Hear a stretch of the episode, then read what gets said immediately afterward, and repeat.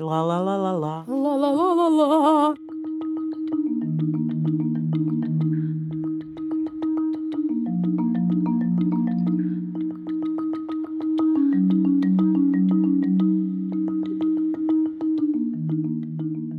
Ну, привет. Говоришь, как будто ты немножко подустала. Ну, привет. А я немножко подустала.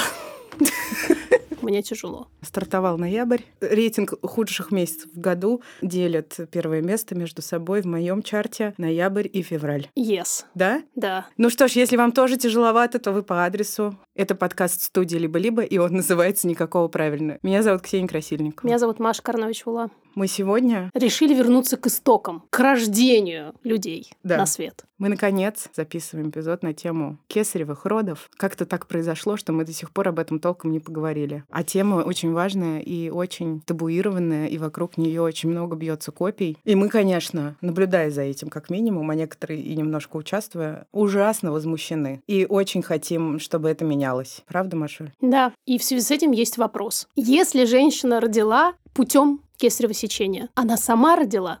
Ты прям сразу с Я козырей прям сразу. ферзем по голове. Сама.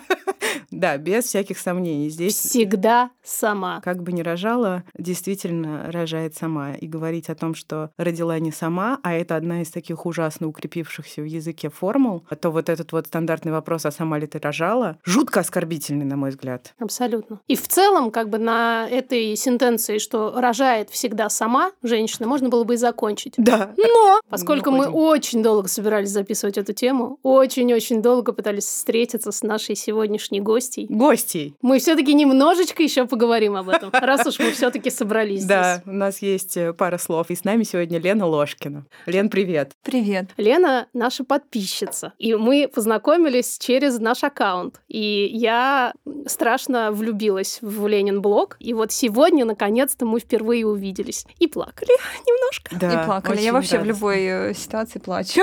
О, о- очень поддерживаю. Тоже слезы нужно детабуировать наконец. Да. Расскажи, пожалуйста, как ты себя идентифицируешь и про своих малышей, и, конечно, учитывая тему нашего сегодняшнего подкаста, как они родились. Я Лена. Сейчас немного предприниматель. Я много мама. В другой сфере своей жизни я немножко работник, который сейчас находится в декрете. Я жена. Ну и, в принципе, я, наверное, такой обычный человек, который сейчас тоже очень-очень много тем, связанных там, с материнством, с родительством, со своими собственными переживаниями, прогоняет через разные фильтры, оценивает те установки, которые есть а, внутри нашего общества и с которыми он сталкивается. Ну, наверное, вот просто такая обычная Лена. У которой, на минуточку, четверо дочерей. Да. Всего-навсего. Четверо. Четверо дочерей. Действительно, очень обычная Лена. Самая обычная, такая среднестатистическая Лена. Рядовая Лена идентичности назвала сама примерно 8 штук. Маша добавила еще одну. Один маленький штрих такой. Это небольшой нюанс, да. Если я хочу поразить кого-то, кто меня не знает, да, то я обычно действительно достаю этот козырь из кармана и говорю, да, у меня четверо детей. Расскажи про своих дочерей. Как их зовут? Сколько им лет? Так, мы разобрались с тем, что их четыре. Да. Потому что в некоторых жизненных ситуациях я забываю о том, что как их много. Мою старшую дочку зовут Алиса, ей сейчас 7 лет. Средние дочки Полина и Ульяна, они у меня близняшки, им два с половиной года. И э, самая младшая, Злата, ей скоро будет полгодика. Вот все.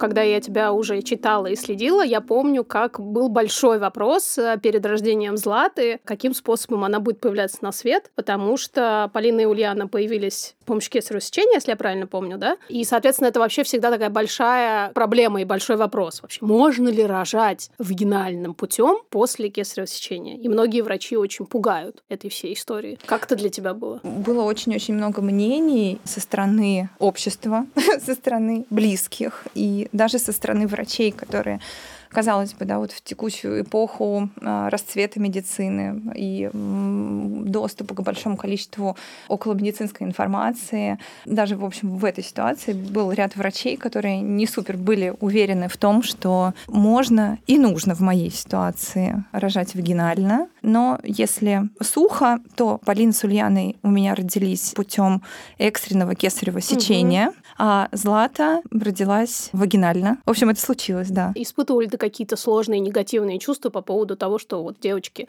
родились с помощью кесарева? Мои сложные чувства относительно этих родов были связаны скорее не с тем, каким образом девочки появились на свет вагинально или а, путем оперативного вмешательства, а скорее с теми неожиданностями, с которыми я в родах столкнулась, потому что экстренное кесарево сечение mm-hmm. это тот случай, когда что-то пошло не по плану. Mm-hmm. И не по плану пошло все. Это была беременность высоких рисков. Мой доктор, которую я, с одной стороны, сильно уважаю относительно того, каким образом она меня вела и сопровождала эту беременность с точки зрения доктора именно, да, она меня успела очень так неплохо припугнуть на самом деле обстоятельствами всей моей беременности. У меня был ряд ограничений, и от одного визита до следующего я буквально проживала, потому что было очень много сомнений, тревог, а, опасностей. И я не уверена, что они были очень объективны. Мне казалось, это была такая перестраховка. Поэтому когда, в общем, мы добрались до вот этого заветного момента родов, мне казалось уже очень серьезной победой тот сам факт, что мы, во-первых, на достаточно безопасном сроке уже там находимся и что мы действительно все добрались. Ну, выход один, просто запугать как следует женщину, и тогда ей будет совершенно все равно, какие в итоге случатся роды, она просто будет счастлива, что все живы. Ну, наверное, в моей ситуации буквально это так и было. Когда я наблюдала свою беременность, у меня в карте был э, как бы диагноз да, беременности, монохориальная диамниотическая двойня. В двух словах это значит, что детки находятся внутри одного домика, но между ними перегородка. Угу и они питаются от одной плаценты. В родах оказалось, что у моих детей вот когда уже их достали из меня, у них спутались пуповины. То есть это, в принципе, полностью разрушило вот тот диагноз, который у меня стоял до этого. То есть если бы они каждая была за перегородочкой за своей, по идее, этого не должно было произойти. Решение об экстренном кесаревом, оно было судьбоносным, по сути, для нас, для всех, для меня, для детей, для всей моей семьи. Потому что если бы я продолжила рожать вагинально в этот момент, я не знаю, что бы случилось. Угу. Ксукса, расскажи про свой опыт, пожалуйста, тоже. У, у тебя меня... же тоже экстренная Нет. Нет? Плановая, да? Почему Почему-то мне казалось, что экстренная. У меня плановая, и это ну, несколько смешная для меня история. До сих пор я прихохатываю, потому что у меня плановая кесарева в связи с тем, что у меня, внимание, узкий таз. Последнее, что я могла про себя подумать, да. это что у меня узкий таз. Накануне родов, когда принималось финальное решение о том, что э, я буду рожать именно путем Кесарева, меня отправили на МРТ. Я не могла на спине угу. лежать, а в МРТ же еще двигаться нельзя. Да это вообще жесть. Праздник ну, клаустрофоба. Да, и вот меня засунули в эту трубу. И это был, на самом деле, единственный случай в моей жизни, когда я чуть не умерла. Нет, следующий был на следующий день, когда меня кисарили. Извините за этот черный юмор. Мне сказали, нажимай на экстренную кнопку, если как бы совсем плохо. И ты там Я действительно понимала, что я делаю это, оставаясь в просто в остатках сознания буквально. И шевелиться нельзя, избежать вот этого жутко дискомфортного ощущения, что тебе ужасно хреново, ты можешь только если ты шевелишься в положении лежа. Ко мне подбежала женщина, стала мне говорить, давай, миленькая, потерпи угу. еще там что-то, сколько-то, три минуты. И как-то она стояла со мной, что-то мне говорила, видимо, пытаясь меня оставить в сознании. В общем, пережила я МРТ, Илья тоже. И эта МРТ подтвердила тот факт, что у меня узкий таз, угу. и головка не вставляется. А до этого был еще прикол с моей беременностью, что Илья все время вертелся. Уже угу. на позднем сроке. Я приходила на УЗИ, и каждый раз он был то в тазовом, то в головном предлежании. И, и, и все удивлялись. И все такие, о, ничего себе, опять перевернулся, опять перевернулся, опять перевернулся. А происходило это ровно потому, что, как я понимаю, его головка не могла в мой да. таз попасть. Узкий. Не, он не мог зафиксироваться. Ну и, в общем, да, решили меня кисарить. Для тебя это было проблемой, когда тебе сказали, ну все, точно кесарево? У меня было к тому моменту сформировано некоторое ощущение, что вообще кесарево это не очень хорошо. Ага. А до этого у тебя не было никаких? Ну, понимаешь, сказать, что на меня как-то что-то сильно давило в моральном смысле, я не могу. И я отношу это, честно говоря, к своим привилегиям. И мой опыт, э, если возвращаться к нему, сами роды, это все было довольно странно, это было довольно опасно. Ну, ребенка вытащили за полторы минуты, потому что опять мне пережала эту нижнюю полую mm. вену. Когда делают кесарево, определенным образом должна быть наклонена кушетка. Именно для того, чтобы профилактировать вот Не это было вот... этого давления. Да. Мгм. Видимо, они то ли неправильный угол выставили, то ли вообще его не выставили. Ну, в общем, там меня спасали э, анестезиологи, и сознание я теряла. Мама, по-моему, с- а мама присутствовала в соседней комнате, страшно перепугалась. Это к вопросу об easy way out. Любят говорить, что кесарево это так. Зашла на минуточку и вышла. Да. Вообще, о чем речь? Совершенно- Зашили быстренько, и, в принципе, Ну ты такая, и как была побежала, 9 да. месяцев назад. Ну, Да, нет. Легко нет, нет. отделалась. Легко отделалась. Что там? Но я должна сказать, что, видимо, опять же, мне повезло. э, У меня какой-то классный в этом смысле организм, что я действительно довольно быстро стала ходить. Я ожидала, что несколько дней максимум вдоль стеночки и преодолевая дикую боль. Ну, Я после естественных, в кавычках, вагинальных родов три недели ходила по стеночке. Да, Все было супер естественно. Хэштег по природе. по природе. Мгм. Подождите, у меня есть уточняющий вопрос. А сбылись ли предсказания о том, что ты отдохнешь в палате интенсивной терапии? Как там при анимации? У меня вот вообще как-то это не мэчится с этим утверждением. Что, не отдохнули? Ну, плохо. Это я прям уже не хочу вспоминать даже. Плохо. Вот. Блин, быть в реанимации гинекологической, это довольно... Слушайте, да это вообще так себе. Это в любой реанимации как Абсолютно, бы да. так себе отдых вообще. И мне кажется, те, кто очень сильно продвигают э, тему того, что кесарево это легко, Мгм. они забывают о том, что есть вот этот вот период после него. Да и в Наверное, процессе как бы, ну Да тоже процесс это тоже так себе. я Операция, согласна, это да. операция, ребята, это операция, это тебе берут серьёзная, скальпель и, разреж- и разрезают как да, бы живот. да, да, Come on!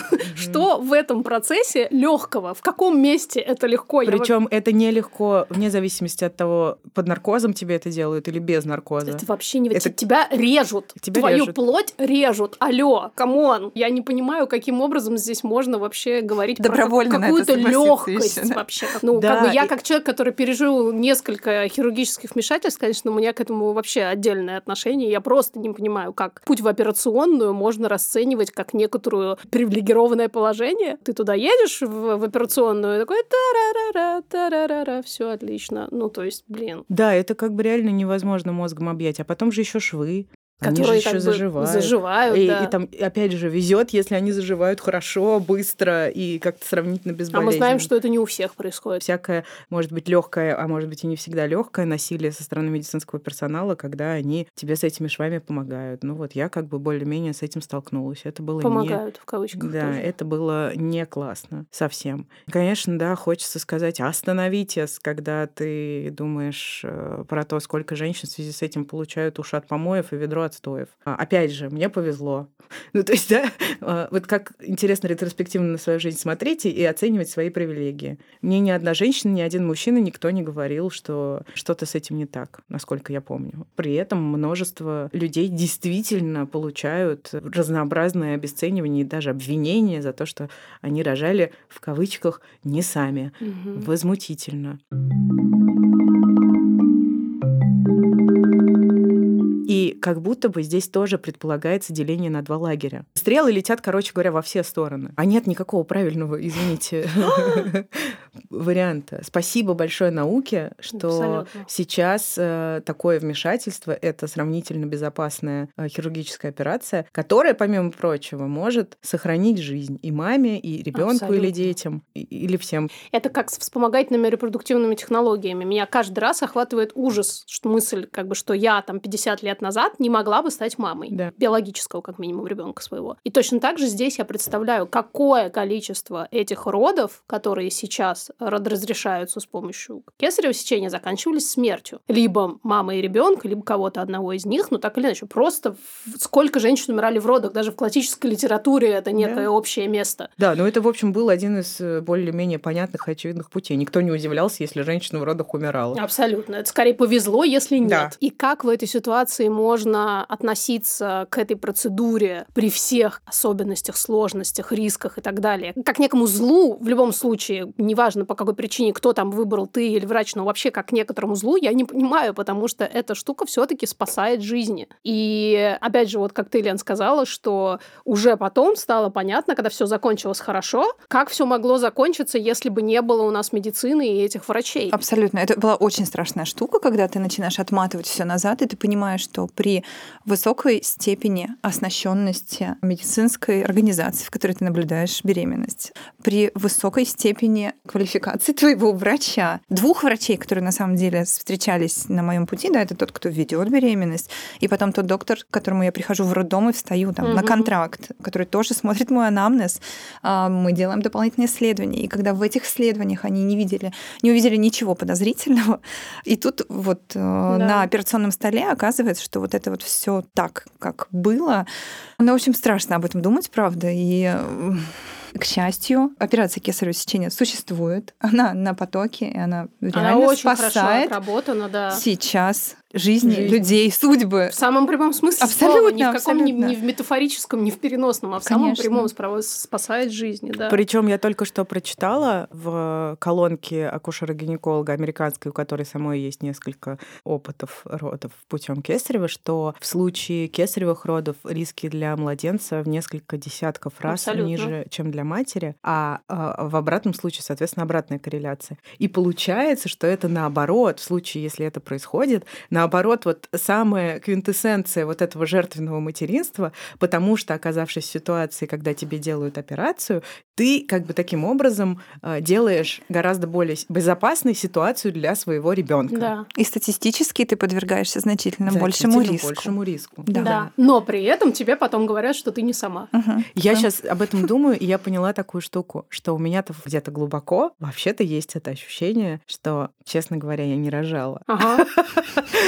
я не знаю, что такое боль схваток. И, вероятнее всего, не узнаю. Угу. И когда условно я существую, а я существую внутри этой перинатальной повестки, я иногда сталкиваюсь в своей голове с мыслями о том, что вот мы все говорим про опыт родов, и что это как бы какой-то совершенно другой уровень вообще существования в эти моменты. А у меня ну, строго говоря, этого опыта нет. Хотя да, у я меня понимаю, есть ребенок. Да. И я не могу сказать, что э, я себя за это как-то ругаю или что-то такое, но вот просто это существует со мной угу. как некоторый факт. И как я понимаю, часть шейминга, она как раз в этом и состоит. Что Пожалуй, ну, ты да. как бы. Ну, ты не страдала, ты как бы. Не Недостаточно страдала, да. а в родах нужно обязательно достаточно пострадать. И как будто бы даже экстренная кесарева в этой ситуации, ну, более как позволительная Конечно, штука, да потому что ты, по крайней мере, попыталась, да. и дальше это были, значит, уже неизбежное зло. Да. А те, соответственно, у кого плановая кесарева, они даже и не пытались. Партнер этого эпизода – австралийские эко-подгузники и трусики Offspring. И наша совместная рубрика «Кака!» Очень хорошо быть веселыми девчонками, которые шутят про каки. Оказывается, при производстве большинства подгузников используют хлор. В подгузниках Offspring хлора нет. Их состав и материалы максимально безопасны, и это подтверждено международными эко-сертификатами. А еще, кстати, у подгузников Offspring нет нашего любимого, никому, по-моему, нафиг не нужного индикатора наполняемости. И это многих удивляет. Оказывается, такие индикаторы всегда содержат краски с сомнительным составом, поэтому Offspring решили от них отказаться. И посмотрите, какие они красивые. Мы еще в сторке делаем всякие репосты. Правда, суперские узоры. Мы не устаем повторять, что мы бы такие носили. Да. Но, к счастью, нам пока не требуются подгузники. Уже и пока. Но если вы не слышали про них, то вы их точно видели, ровно потому, что они такие, какие они есть. 18 стильных расцветок. Самые популярные принты, по словам представителей бренда Offspring, это авокадо, единороги и динозавры. Что еще надо в жизни? Отличный набор. А еще есть очень классные другие варианты узоров, и их название это отдельная песня. Трусики риф, подгузники лимончики. И листочки. Кликайте по ссылке, скидки на Озоне, немножко расцветить мир родительства да. лишний раз. А теперь посмеемся над вашими историями про каки. Это было, когда старшему сыну было около года. Мы с мужем посадили его в кроватку, дали любимую игрушку и пошли навести чай и перекусить. Кроватка находилась вплотную к стене. И как вы думаете, что тут могло пойти не так? Точнее, так. Ну, конечно же, все. Потому что, когда мы с мужем вернулись, сын с лицом светящимся от счастья показывает свой просто мастерский новый навык. Залезает рукой в подгузник, жамкает в районе попы, потом достает свою руку кисть и, как истинный художник, раскрашивает в эти прекрасные краски все. Стены, кроватку, бортики, себя. С тех пор покупали ему пальчиковые краски и забрали у бабушек столик со стульчиком для малышей. Пусть уж лучше мазюкает себя нормальными красками. А это, между прочим, природные оттенки, очень популярные. Будущий Гоген и Ренуар. Да, возможно. Можно было бы это увековечить и, и повесить в рамку, залакировать. Ну, в принципе, современное искусство, оно имеет вот такие вот какие-то корреляции, да? Да, да, довольно частые uh-huh. инсталляции. Но, в общем, anyway, мне кажется, это очень классное воспоминание, как бы ни было. В моменте такие истории обычно смех сквозь слезы. Иногда только слезы. Или хохот сквозь рыдания. Если там, например, были дорогие американские обои, как у меня, которые я выбирала очень долго, я бы, наверное, вряд ли смеялась. Плакала бы точно. Всем надежных подгузников. Лена, а вот у тебя, который был опыт и такой, и такой, есть ли у тебя разница? Она есть, но если бы вот мне дали сейчас возможность выбора, я бы задумалась, я бы не смогла сразу дать ответ, и вот сейчас я точно не скажу. И при том, и при другом способе родоразрешения есть свои нюансы. Роды, которые со мной случились в мае, когда родилась Злата, это роды повышенных ожиданий были у меня и у общества, наверное, потому что, ну, так случилось, да, что там часть вопросов и своих своих рассуждений я делала публично в своем блоге, и мне казалось, что все ждут, да, ну что она там сможет Справится. и так далее. У меня было ощущение, что я всех подведу, если вдруг этого не случится. К счастью, я смогла. А к счастью, просто почему? Потому что, честно говоря, я просто боялась второй раз оказаться на операционном столе. Я боялась тех последствий, которые со мной случились тогда. Я боялась жуткого а, тремора, вот этого вот физического, когда тебя трясет, когда кто-то с тобой что-то делает, когда ты не можешь контролировать и влиять, когда ты оказываешься на операционном столе, вот это вот ощущение, что ты становишься объектом, а, объектом да? чьих-то действий, да. оно очень страшное. И вот эти вот всегда медицинские симптомы, которые появляются, когда э, начинает действовать анестезия, когда потом ты отходишь от нее, ну это физически очень тяжело, то есть тебя трясет, тебя рвет. Угу. Это, знаете, такое себе. Честно говоря, я больше даже боялась этого, чем какого-то очередного разреза, который мог у меня появиться, потому что в итоге я понимала, что приведет это все к одному результату. Да. Ну, ну это вот, кстати, тоже интересно, что у меня вот ровно то, что ты говоришь, вот это вот трясет и рвет, у меня это было во время схваток. А, кстати, да, я забыла, прости. Со мной это тоже было. И это, на самом деле, то, чего я больше всего боюсь э, в как повторение в родах. Вот это для меня было самое страшное. И оно как бы не напрямую связано с какими-то женскими особенностями, но как бы немножко похоже на ротовирус, если честно. Блин, везде тяжело, везде свои какие-то неприятности неприятности, сложности. И мне искренне хочется понять, в чем такая невероятная ценность этого вот сама это самостоятельность на всем пути да, репродуктивной да. женщины, начиная от беременности, значит, соответственно, я вот не сама забеременела, да, вот вы вот сами забеременели, тут вот как бы все хорошо. Значит, да, можно табличку. Да, я сам, сама рожала, значит, ты не сама рожала, Лена сама и не сама. Как бы тут распределилось. Дальше. Вскармливание. Ты не сама кормила, я сама кормила. Бинго, да. Лена тоже сама, да? По-разному. Тоже, смотри, по-разному.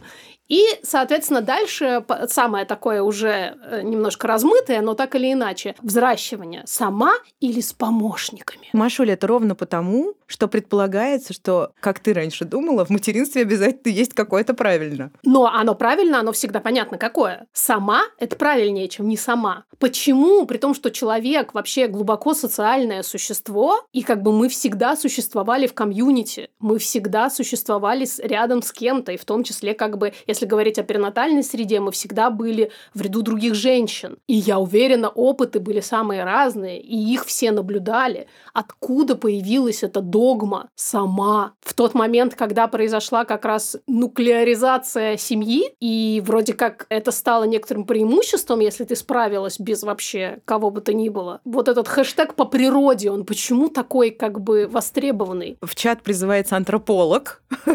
Не, ну, кстати говоря, есть один, но он вряд ли в этой теме конкретно смыслит. Но мне кажется, что это действительно вопрос, который нужно обсуждать с антропологом, ну или там, не знаю, с историческими социологами, потому что очевидно, что есть какое-то объяснение. Надо, надо посерчить. Подождите. Мужчина забил гвоздь, женщина сама родила ребенка. Мне кажется, это вот на уровне вот этих вот ожиданий э, гендерных о том, кто что должен. Кому что по природе. Это по-прежнему, да, и еще ждут, что мы сами с этим будем справляться. И мне, мне кажется, нравится это... разница, извини, что перебью, мне очень нравится как бы разница в усилиях. Мужчина забил гвоздь. Вот бы и нам Намеренно подчеркнуто, потому что мне кажется, в головах многих людей это по-прежнему какие-то равнозначные понятия. Но то, что мужчина не смог забить гвоздь, это окей. А то, что женщина не родила сама... Но мужчина может заработать и заплатить кому-то, чтобы тот забил гвоздь, и тогда он еще по-прежнему как бы а окей. А я еще подумала, представляете, как мужчина мог бы забивать гвозди кулаком, но он забивает их молотком. Не сам. Не сам. Это молоток забивает эти гвозди. Но кто об этом говорит? Никто об этом не говорит. Просто замалчиваем Вообще снова от женщин слишком много ожиданий. Дзынь-бзынь статистика, исследования. В общем, наши любимые. Да. Просто мне иногда кажется... Что все измеряется 20%. Да, что, в принципе, вся статистика пишется так. Слушайте, сколько? Давайте каждая пятая.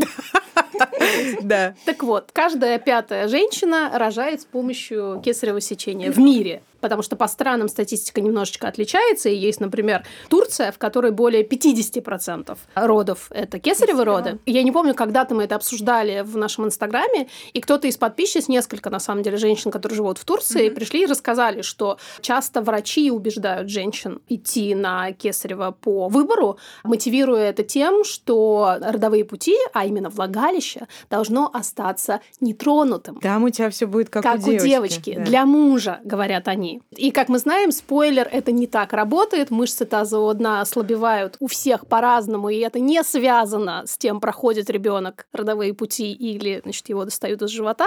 Но так или иначе, вот эта некоторая культурная, в кавычках, тенденция в некоторых странах существует, и, на мой взгляд, это просто чудовищно. Есть еще некоторое опасение у Всемирной организации здравоохранения, что происходит в целом медикализация родов, и что необоснованных назначений кесарево сечения становится больше, и они предполагают, что к 2030 году вот эти 20% превратятся в 30%. Это пугает э, специалистов, потому что, несмотря на то, что для огромного количества женщин и детей эта операция спасительна, также для достаточно большого количества женщин и детей это необоснованное медицинское вмешательство. А что за тезис женщины разучились рожать? What the fuck? Это говорят врачи часто тоже. Э, и нам недавно писала опять же об этом подписчица, что прямо в реанимации, когда ей сделали делали кесарево сечение, и когда она отходила от него, она услышала то ли от анестезиолога, то ли от кого-то еще из команды, которая присутствовала на родах, вот этот вздох, как бы не к ней напрямую направленный, а кому-то сказанный из коллег.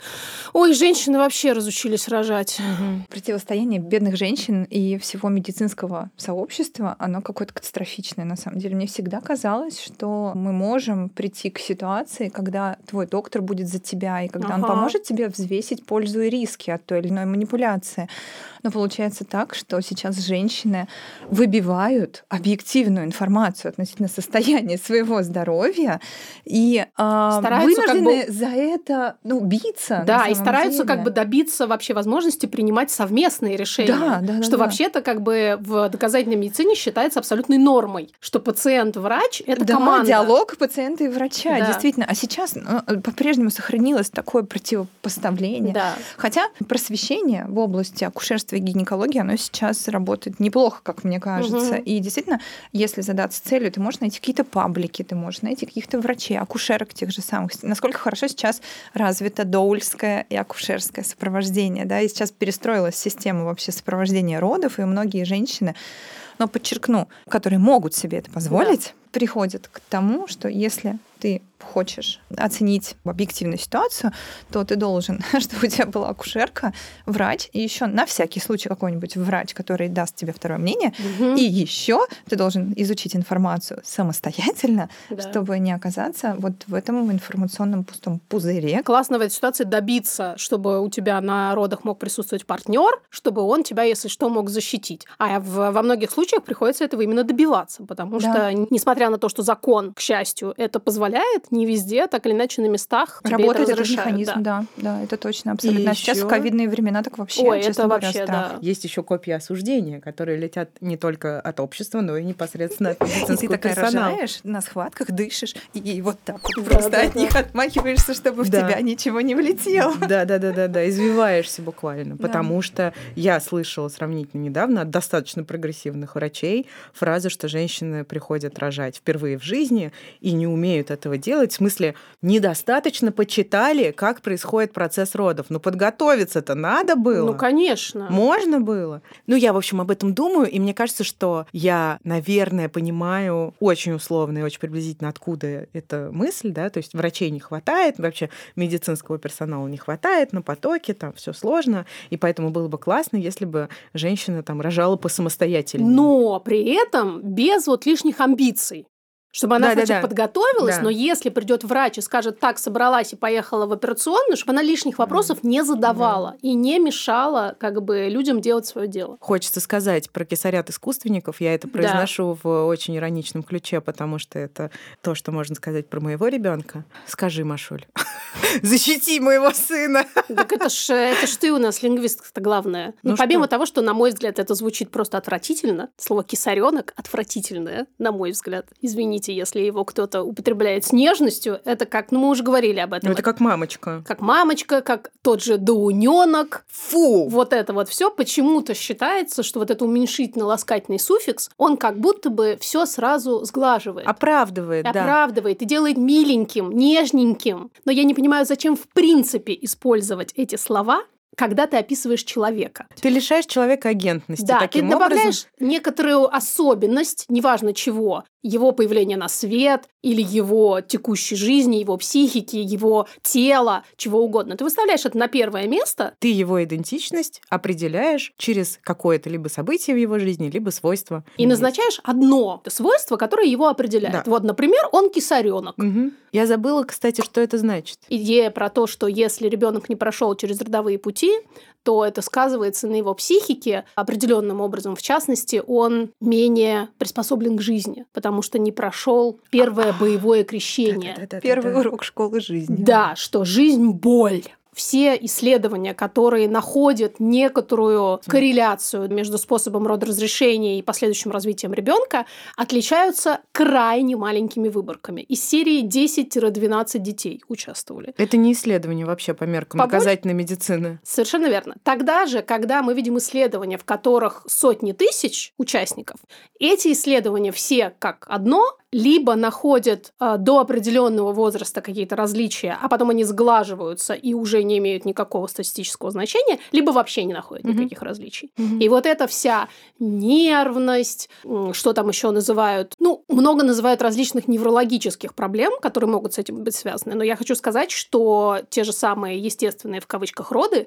зачастую вызывают очень серьезные неврологические проблемы, потому что, например, мой сын Алёша в какой-то момент застрял в родовых путях, у него была гипоксия. И как бы, возможно, какое-то количество его неврологических проблем сейчас с этим связано. И где здесь вот эта великая ценность вагинальных родов, я не очень понимаю. Хочется сказать, что единственным доказанным важным фактором является момент после рождения. И сейчас, к счастью, Да. практикуется все больше так называемого мягкого кесарева, да, когда дают и пуповине отпульсировать, и ребенка прикладывают к груди. И, кстати говоря, папа тоже может быть человеком, который познакомит ребенка с микрофлорой. Да. И если выложить ребенка на грудь к папе, это, ну, может быть, не так идеально, как приложить к груди мамы, но все-таки это достаточно здорово и важно. И для вот этого вот наполнения а, стерильного кишечника микрофлорой тоже очень хорошо. Во всем этом нет никакой грандиозной ответственности, которая лежит на женщине, Вообще. рожающей ребенка. Это сочетание такого огромного количества факторов, включая генетические и самые разные, на которые мы не имеем вообще Никакого никакого, влияния. влияния.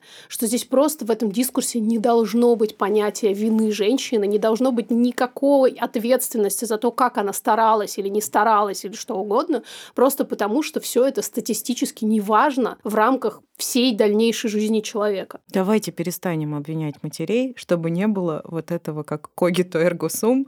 Я мыслю, Значит, значит, я я существую, я мать, значит, я виновата. Как в фильме «Беги, Лола, беги», помните? Там исследуется идея о том, что каждая секунда твоей твоей жизни — это миллион разных сценариев, Да. которые пересекаются в одной точке. К сожалению, от нас, от матерей, не зависит все на свете. И мы не можем силой воли изменить то, что происходит или будет происходить с нашими детьми. Мы не всесильны. Как бы кому бы не хотелось назначить нас ответственными Да. за все, мы не ответственны за все.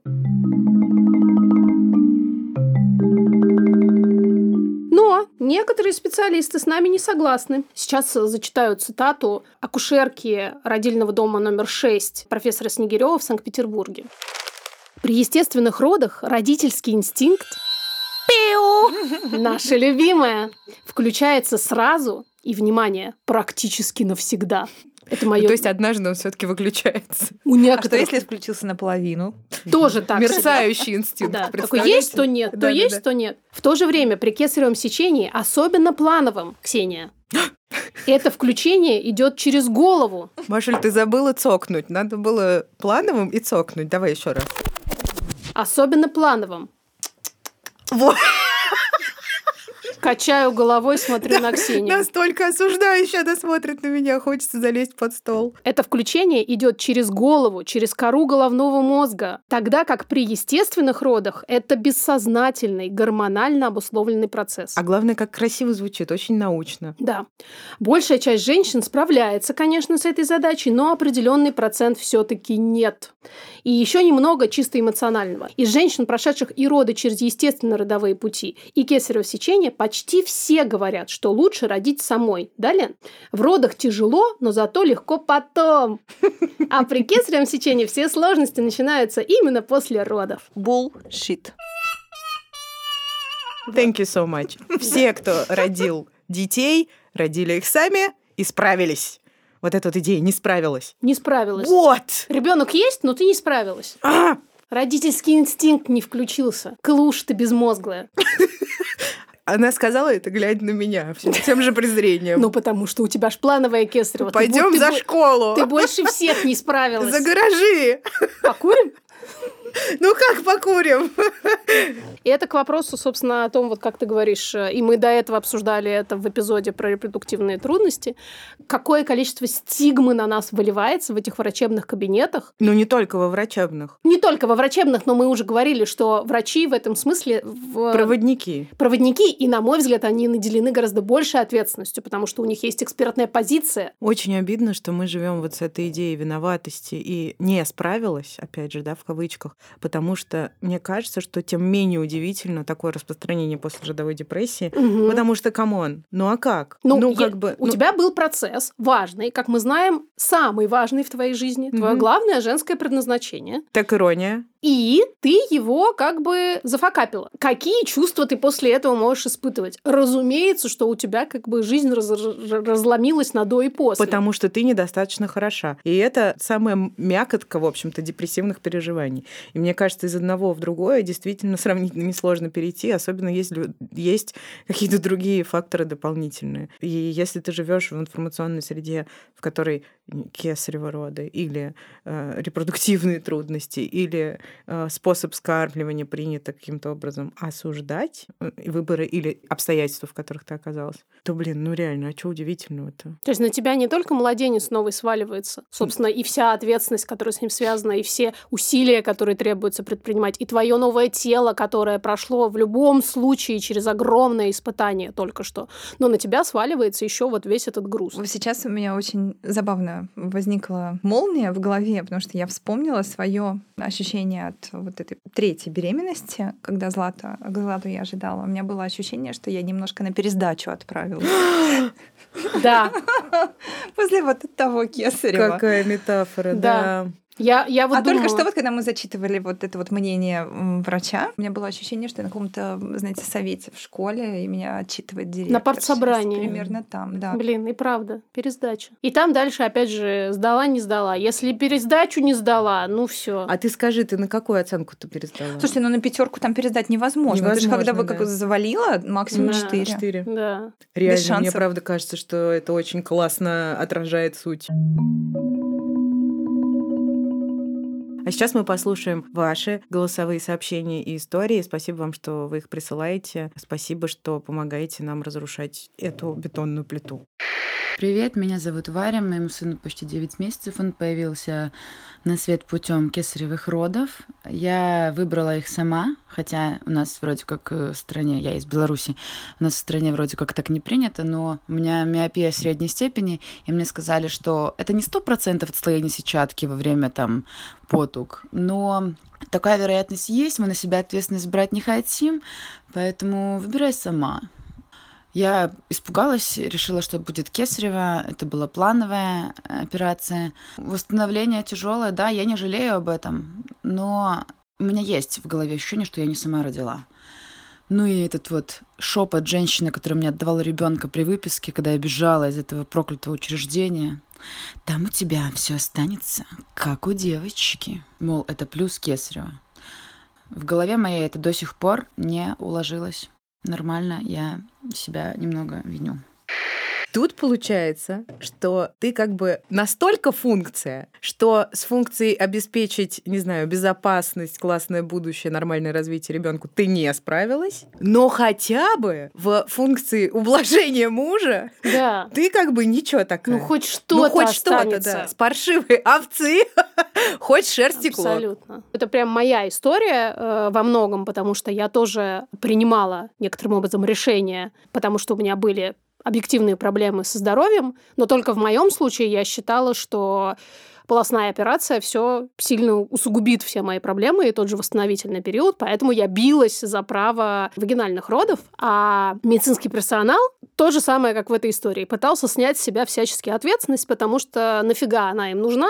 Это же не они потом будут восстанавливаться. Поэтому им проще всего сделать э, операцию, которая, вероятнее всего, будет безопасна для них. Как я с ней буду потом жить, это никого не интересует. И надо сказать, что когда мне говорили, что вот ты молодец, Маш, тебе не давали, а ты все-таки сама. И в этот момент, чтобы я когнитивно там не думала по этому поводу, мне было приятно. Меня похвалили, я справилась. Да, и, и более того, я даже могу с этой похвалой солидаризироваться и прямо сейчас сказать тебе, ты молодец.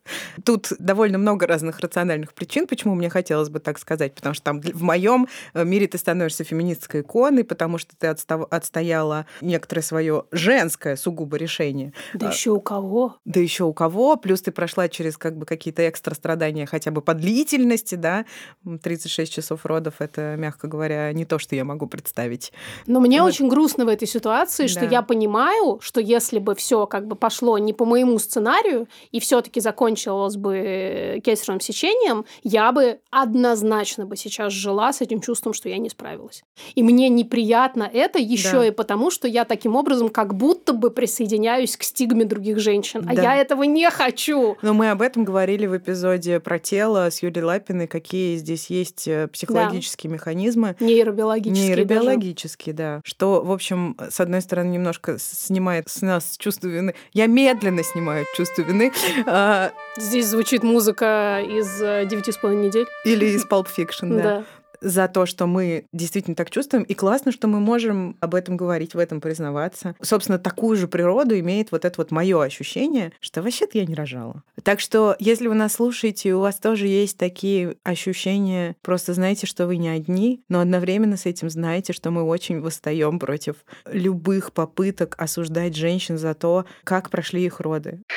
Всем привет, я Оля, мне 34 года, у меня есть прекрасная дочка Адель, ей 3 годика. Кесарево у меня было по медицинским показаниям, так как моя малышка сидела на попе. Как только забеременела, у меня и мысли не было кесарем, я вообще как бы не задумывалась, э, что такое, да, ну где-то у меня была как бы, наверное, мысль, что, ну типа кесарево это фу, как бы неестественно, это как бы типа не роды. И благодаря вашему подкасту у меня теперь совсем другое мнение. Кесарево было очень сложно у меня психологически, мне вели наркоз, очень было страшно, поддержки никакой, и в итоге я чувствовала всю боль, как мне резали. Это было больно, я кричала. Э, ну, как врачи меня потом несколько раз обвиняли, говорили с претензией, что вы сами все придумали, это в вашей голове, у вас был наркоз, типа, что со мной что-то не так. Поэтому после этого у меня как бы очень-очень как бы даже какое-то посттравматическое расстройство есть.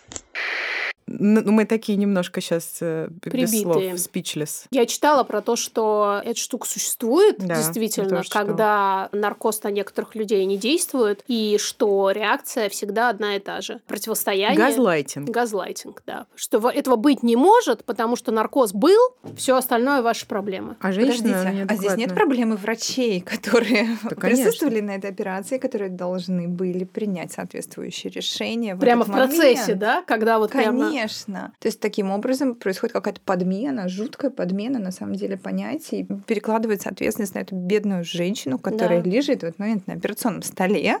И чувствует, как ее режут. Да, И, конечно, посттравматическое стрессовое расстройство после того, как ты ощущала, как тебя режут, это что-то максимально понятное. И это про то, как мостик между соматикой и психикой перекидывается, но ты со всех точек зрения не классная, потому Да. что ты как бы придумала и свою боль физическую, и наверняка сомневаешься в себе, и это действительно слышно по голосу, э, что это тоже существует каким-то фоном. А дальше, наверное, ты еще и придумала себе ПТСР. ну, если что- мне на самом деле не было больно, а я себе это придумала, то какой ПТСР? С Да, да, чего? почему мне так плохо в смысле самоощущения и вообще ментального состояния?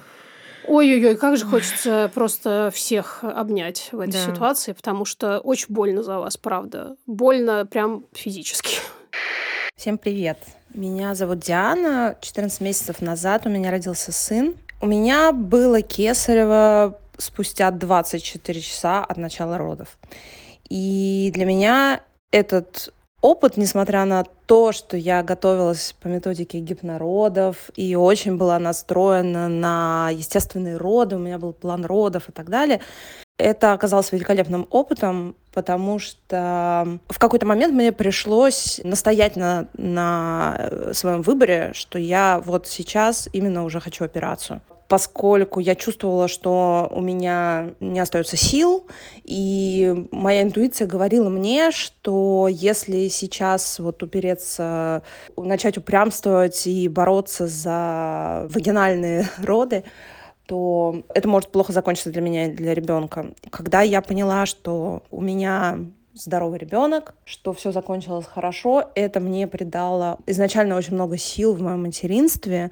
И я считаю, что во многом мне потом ощущение вот этой правильности своего выбора помогло избежать ментальных трудностей в первое время. интуитивное решение, причем мне особенно ценно, опять же, это резонирует с моим опытом, что была подготовка с идеей, что естественные роды — это очень важно, и к этому действительно можно подготовиться, и это можно соломкой обложить и заранее предсказать, как оно все будет, и что потом не осталось вот этого клейма, что все-таки ты не смогла. Потому что, будем честными, в перинатальной среде есть тоже довольно много стигмы относительно вот этого, в кавычках, естественного. Да, я тоже, когда слышу такие истории, я вот именно испытываю восхищение. Мне хочется самой тоже так уметь, но я не умею. И это тоже окей не уметь. Но классно, что есть те, кто умеет. Каждое слово, которое слушательница сейчас произносит в своих сообщениях, оно так или иначе меня отсылает к моему собственному опыту. И, честно, каждую хочется обнять, и я тут уже пускаю много слез.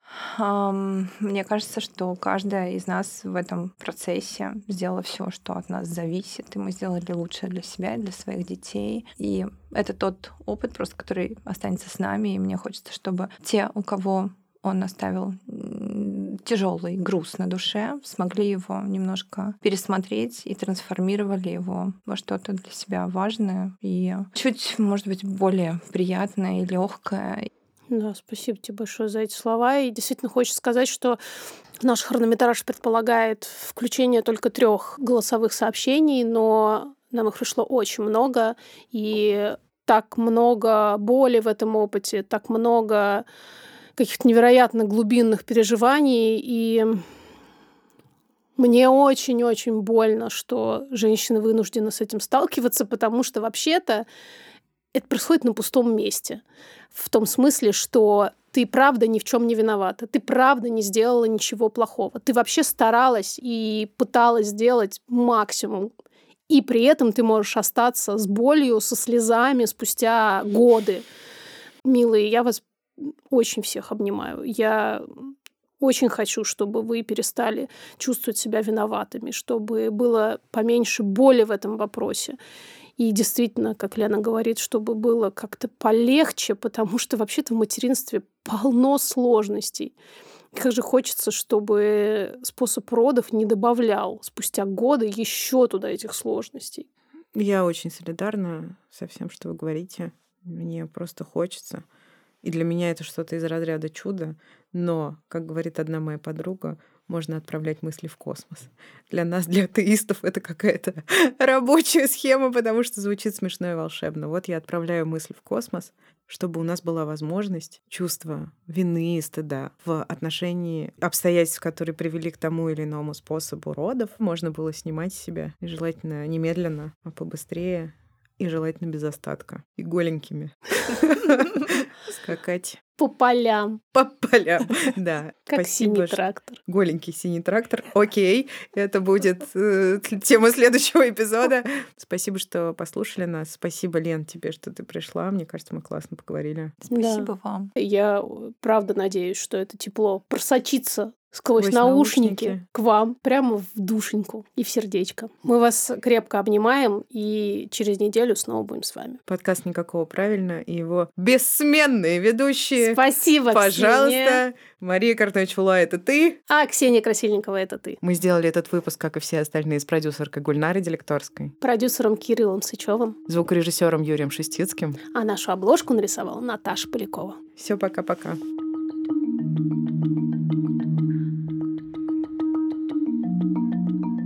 студии либо-либо. Нет, она нарисовала не в студии либо-либо, она нарисовала Нет, дома. Мы сделали в студии либо-либо.